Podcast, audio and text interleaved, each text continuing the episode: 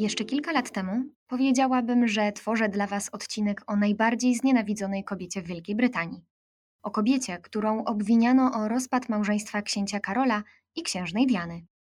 Dziś to opowieść o księżnej, która nie tylko zachwiała idealnym wizerunkiem monarchii i sama stała się ofiarą miłosnego trójkąta, ale księżnej, która w przyszłości zostanie królową.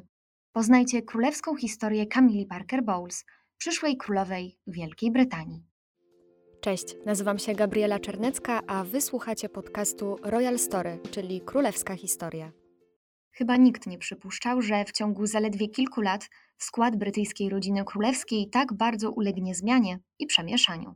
Śmierć księcia Filipa, rezygnacja książęcej pary Sussex z pełnienia królewskich funkcji, do tego książę Michael z Kentu i jego żona księżna Mary Christine podjęli decyzję o odejściu na emeryturę i wycofaniu się z życia publicznego. Nic dziwnego, że Windsorowie postanowili nieco uszczuplić i przeorganizować strukturę firmy, w skład której od lat należy księżna Kamila. Dziś jest ona bardzo ważnym filarem monarchii, a co niektórzy nazywają ją nawet królową przyszłego świata. Pora przyjrzeć się temu, w jaki sposób z najbardziej znienawidzonej kobiety na wyspach Camilla Parker Bowles zyskała szacunek i sympatię Brytyjczyków. Przede wszystkim najważniejsze informacje. Kamila jest dziś drugą po królowej, najważniejszą kobietą w państwie. Wraz z obecną monarchinią łączy ją oczywiście miłość do księcia Karola i monarchii. Choć zwykle Kamila pozostaje w cieniu księżnej Catherine, to jej oddanie nie pozostaje niezauważone. Księżna Cornwalli bardzo ciężko pracowała na swój wizerunek. Od pierwszego dnia okazywała zarówno księciu Walii, jak i instytucji, jaką jest monarchia, szacunek, a swoją królewską rolę i obowiązki traktowała i wciąż traktuje niezwykle poważnie. Elżbieta II niedawno dała nawet Kamili swoje błogosławieństwo w kwestii przyszłego tytułu. Z okazji 70-lecia panowania oświadczyła, że w pełni popiera nadanie Kamili po koronacji Karola tytułu królowej małżonki, a nie księżnej małżonki, jak było to dotychczas. A dlaczego tak było? Gdy Kamila stawała na ślubnym kobiercu u boku następcy tronu, ludzie nie darzyli jej zbyt wielką sympatią.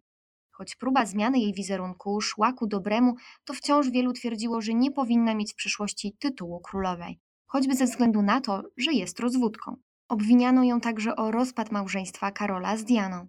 Dlatego też, choć technicznie po ślubie z Karolem otrzymała tytuł księżnej Walii, to aby zaspokoić nastroje w kraju, ogłoszono, że Kamila będzie posługiwać się tytułem księżnej Kornwalii, a w przyszłości, gdy Karol zostanie królem, tytułem księżnej małżonki. Korespondenci brytyjscy zgodnie twierdzą, że zmiana tytułu z księżnej małżonki na królową małżonkę była nieunikniona, ale na to, by zasłużyć na taki zaszczyt, Kamila pracowała latami. To nie będzie jednak opowieść o tym, jaka Kamila jest wspaniała, ale pora pokazać Wam, jak ten miłosny trójkąt Diana, Karol, Kamila wyglądał z jej perspektywy. Przed Wami więc historia trochę od drugiej strony, czyli królewska historia o Kamili, bez lukru. Urodziła się jako najstarsze z trójki dzieci majora Szanda. Sama wielokrotnie otwarcie mówiła, że miała szczęśliwe dzieciństwo. Ale trudno się dziwić, w końcu dorastała w XVIII-wiecznej wiejskiej posiadłości w East Sussex. Od małego kochała książki i zwierzęta, a rodzice bardzo inwestowali w jej przyszłość. Dzięki temu Kamila miała okazję trochę wyrwać się z przepełnionej protokołem i sztywną etykietą Anglii, choćby do Szwajcarii czy Francji. Tam zaznała pierwszych chwil wolności, poznała inne zwyczaje i kultury. W latach młodości pracowała jako sekretarka, ale i recepcjonistka w firmie dekoratorskiej. Studiowała literaturę francuską, a w wolnym czasie korzystała z przywilejów, jakie dawały jej pieniądze rodziców i rozwijała swoje pasje. Biografowie piszą, powołując się na jej znajomych, że była wyzwoloną, pewną siebie młodą kobietą o dość nieoczywistej urodzie ale magnetyzm, poczucie humoru i bezpośredniość przyciągały mężczyzn i sprawiały, że potrafiła zjednać sobie każdego. W ten sposób przykuła też uwagę samego księcia Walii. Ich pierwsze spotkanie miało miejsce w 1970 roku i było wręcz nieuniknione. Oboje obracali się w tych samych kręgach, oboje byli na tym samym meczu polo. Historia głosi, że Kamila podeszła do księcia i powiedziała: Moja prababcia i twój prapradziadek byli kochankami. Co ty na to? I przypomnę, że rzeczywiście prababka ze strony Kamili, Alice, była kochanką króla Edwarda VIII. Tak Kamila Szant swoją bezpośredniością przykuła uwagę księcia, który przywykł już do tego, że wszyscy mu schlebiają. Bezpośredniość i szczerość Kamili była dla niego miłą odmianą. Dla księcia był to więc sygnał, że może próbować starać się o jej serce, ale żeby nie było za łatwo, w życiu Kamili był wówczas inny mężczyzna. Panna Shant od jakiegoś czasu spotykała się z Andrew Parkerem Bowlesem. Zarówno Kamila, jak i królewski brygadzista bez wątpienia darzyli się uczuciem. Wraz z upływem lat łączyła ich zażyła przyjaźń. Oboje traktowali ten związek dość niezobowiązująco. Szybko oboje zaczęli mieć też problemy z wiernością. Nieustannie rozstawali się i schodzili. Nikt więc nie przypuszczał, że ich relacja jest tą na poważnie. Gdy w życiu Kamili pojawił się więc Karol, okazała mu zainteresowanie, ale wówczas nikt nie dawał im szans, bo choć para wdała się w romans, to przypuszczano, że skończy się on równie szybko, jak się zaczął. Zresztą w tym czasie Andrew Parker Bowles, partner Kamili, romansował z księżniczką Anną. Nieoficjalnie śmiano się, że w rodzinie Windsorów pojawił się czworokąt miłosny. Obie pary nie obnosiły się jednak ze swoimi związkami. Andrew nie był odpowiednią partią dla Anny, bo był katolikiem, a Kamila nie miała szans na małżeństwo z Karolem, bo uznawano ją za zbyt wyzwoloną i niezbyt urodziwą. Gdyby wtedy tej miłości dano szansę, dzisiejsza monarchia wyglądałaby kompletnie inaczej. Tak się jednak nie stało. Liczni biografowie twierdzą, że choć książę nie myślał jeszcze o ślubie, to widział w Kamili materiał na żonę i o swoich zamiarach poinformował najbliższych.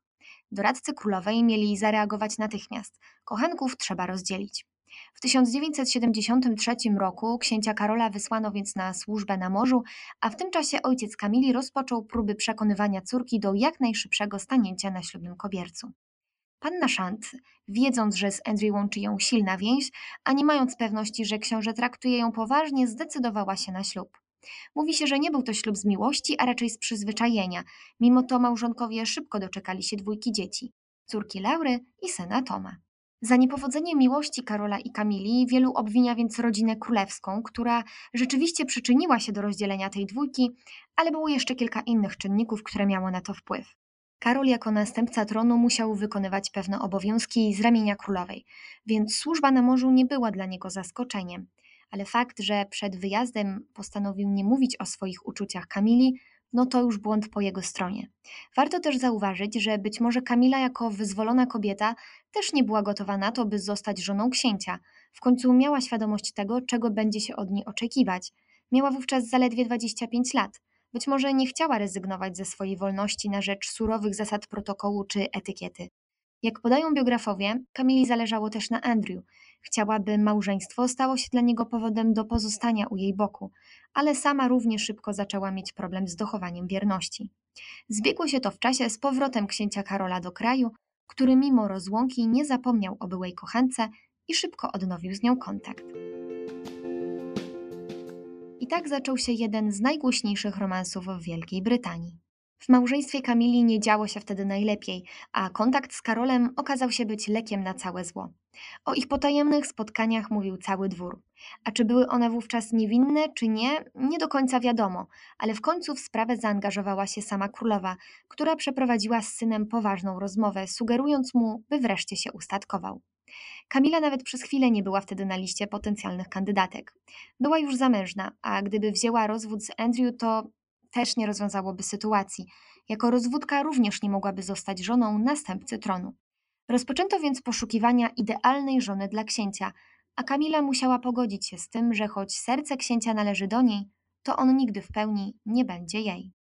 I choć Karol za namową rodziny rozpoczął poszukiwania wybranki idealnej, w końcu stanął na ślubnym kobiercu i powoli układał sobie życie u boku Diany, to wciąż myślał o Kamili.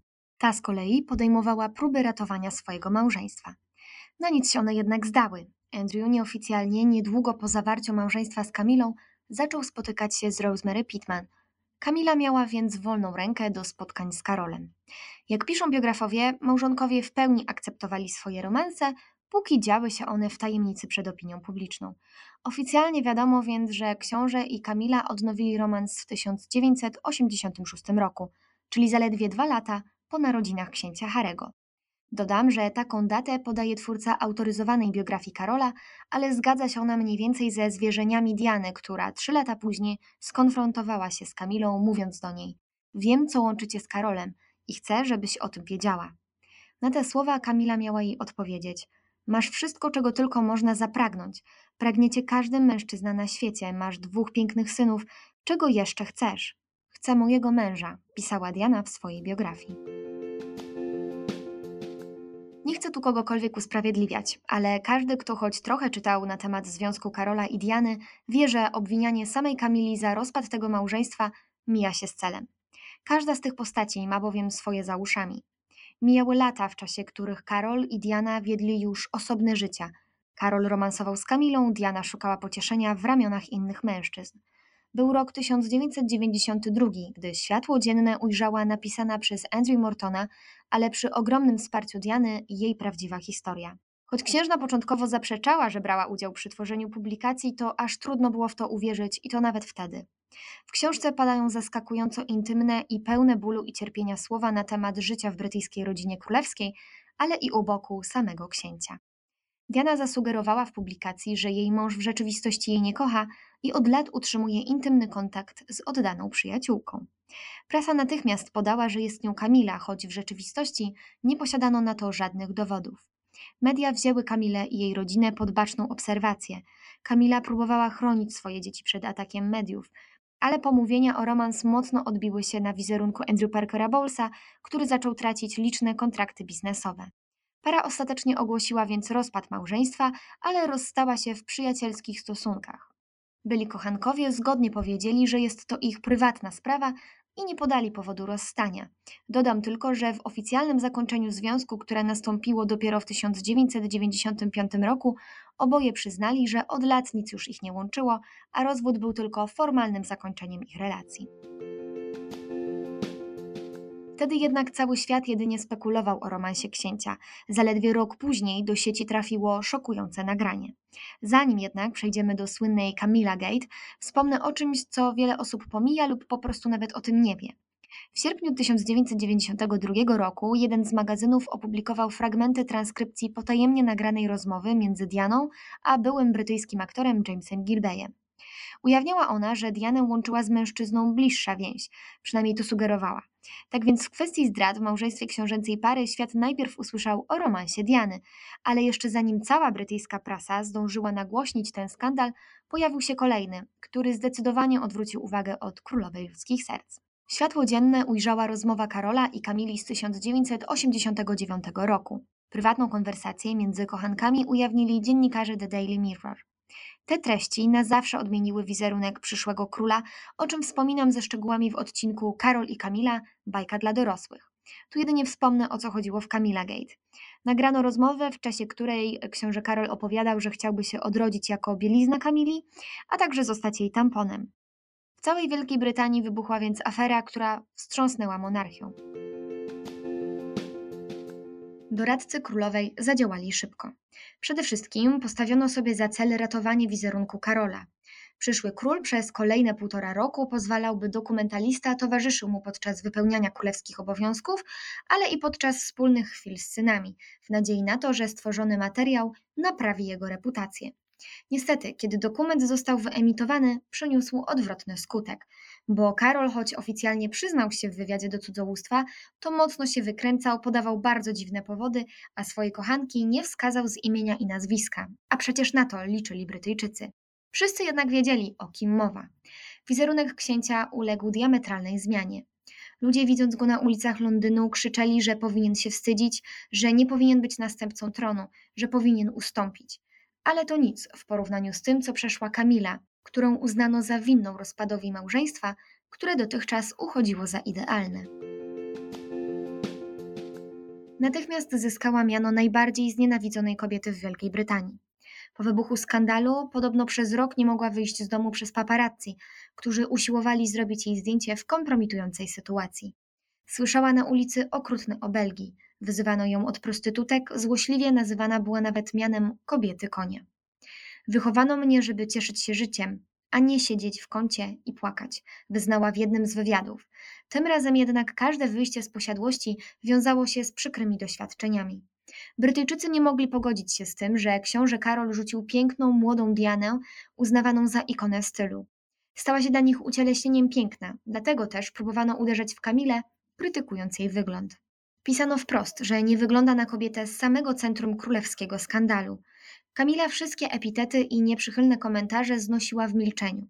W tym czasie stała się tą trzecią w małżeństwie Diany i Karola, ale zanim tak ją okrzyknięto, Kamila wiodła spokojne życie z dala od mediów, jako matka dwójki nastoletnich dzieci, które próbowała chronić przed zgubnymi nagłówkami tabloidów. W 2017 roku, zbliżając się do swoich 70. urodzin, Kamila udzieliła wywiadu Daily Mail, w którym wróciła do tamtych czasów, podsumowując je słowami: To było okropne. To był bardzo nieprzyjemny czas i nie chciałabym narażać na to mojego najgorszego wroga. Nie przeżyłabym tego bez mojej rodziny. Bo to Kamila stała się tą, którą w dużej mierze obwiniono za kryzys w związku książęcej pary. W 1996 roku Diana i Karol wzięli rozwód. Dziś śmiało można powiedzieć, że najbardziej zyskała na nim Diana. Księżna nie miała oporów przed tym, by udzielać wywiadów i opowiadać w nich o tym, jak Karol zniszczył jej życie. Poddani stanęli po jej stronie, nie chcąc nawet przez chwilę krytycznie podejść do jej słów. Karol stał się więc jednym z najmniej lubianych członków rodziny królewskiej i choć mocno mu to przeszkadzało, to pociechy szukał w myśli, że w końcu może związać się z Kamilą. Ta po miesiącach ukrywania się przed prasą wreszcie mogła odetchnąć z ulgą. Książę zorganizował jej imprezę urodzinową w swoim wiejskim domu w Highgrove, gdzie zaprosił wszystkich najbliższych znajomych. I choć byli kochankowie, myśleli, że najgorsze już za nimi i w końcu mogą się cieszyć swoją obecnością, kilka tygodni później Diana zginęła w wypadku samochodowym w Paryżu. Cały świat opłakiwał śmierć królowej ludzkich serc, a Kamila znów musiała odłożyć swoje szczęście na później. Niemal od razu pojawiły się spekulacje, że przyczyniła się do śmierci Diany i znów stała się bohaterką tabloidów. Podejrzenia padły też na Karola. Para postanowiła więc chwilowo usunąć się w cień, ale nie na długo, bo Karol wytrwale i stopniowo podejmował próby legitymizacji swojego związku.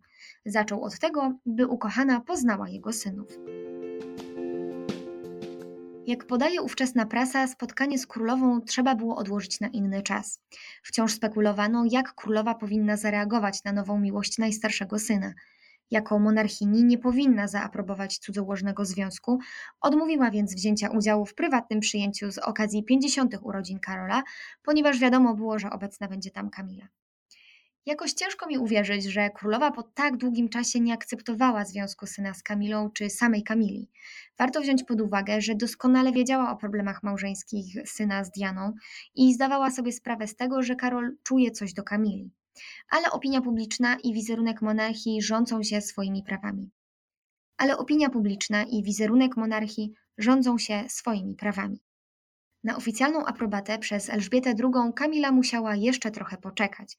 W 2000 roku królowa przyjęła zaproszenie na imprezę urodzinową z okazji 60. urodzin króla Grecji, wiedząc, że będzie tam Kamila. Zostało to zinterpretowane przez media jako znak, że królowa akceptuje związek najstarszego syna.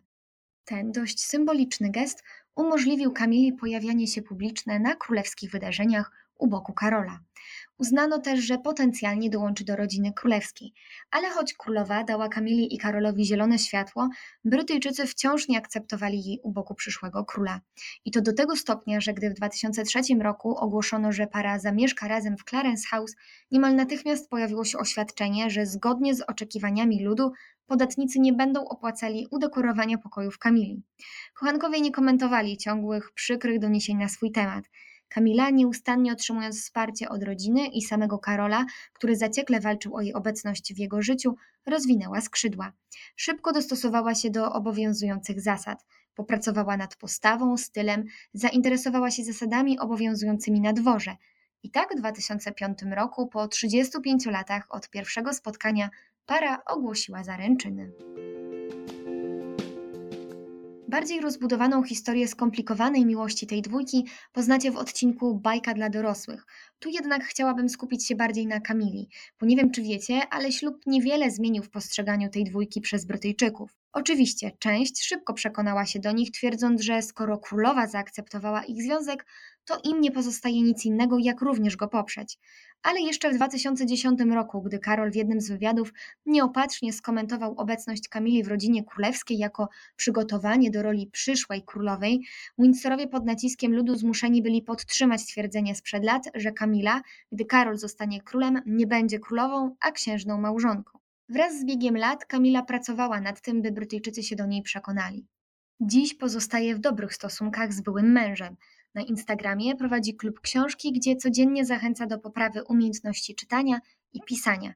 Jest patronką organizacji charytatywnej, która wspiera kobiety, które padły ofiarą przemocy. W 2016 roku została powołana do Tajnej Rady, czyli takiej grupy najstarszych doradców królowej. Na początku tego roku została odznaczona orderem podwiązki i choć zgodnie z obowiązującą tradycją kobiety otrzymują je dopiero, gdy ich mąż obejmie tron, to królowa uczyniła wyjątek, podkreślając tym samym rolę Kamili w działaniu na rzecz monarchii. Dziś księżna Kornwali przede wszystkim postrzegana jest jako pracowita księżna, która za wszelką cenę chce zachować równowagę między życiem zawodowym a prywatnym, bo mimo licznych obowiązków zawsze znajduje czas dla dwójki swoich dzieci i pięciorka wnuków. I choć może nie reprezentuje tej młodości i blasku, jaką można przypisać Catherine, to jednak świetnie radzi sobie jak na swój wiek i można powiedzieć, że powoli zasługuje na miano królowej współczesnego świata. Jej przepisem na utorowanie sobie drogi do serc Brytyjczyków był fakt, że nigdy nie próbowała przyćmić Karola czy kształtować roli księżnej na własną korzyść. Zawsze wiernie towarzyszy mężowi, ale nigdy nie odbiera mu uwagi. Podczas oficjalnych wyjść stara się poświęcić jak najwięcej uwagi przybyłym gościom. Widać, że odnajduje się w swojej roli, a monarchii okazuje zasłużony szacunek. Mówi się, że to dlatego, że doskonale poznała, w czym tkwi siła milczenia. Bez wątpienia jednak odnalazła swoje miejsce w rodzinie królewskiej, unika skandali i zdecydowanie ociepla wizerunek przyszłego króla. A wy co myślicie o księżnej Kamili? Darzycie ją sympatią, czy wolelibyście, by nie posługiwała się w przeszłości tytułem królowej małżonki? Dajcie znać na moim Instagramie, gdzie dzielę się z wami różnymi informacjami na temat brytyjskiej rodziny królewskiej. A w kolejnym odcinku królewskich historii dowiecie się, jak wychowywane są królewskie dzieci. Surowo, czy pozwala się im na wszystko? O tym już za dwa tygodnie. Do usłyszenia.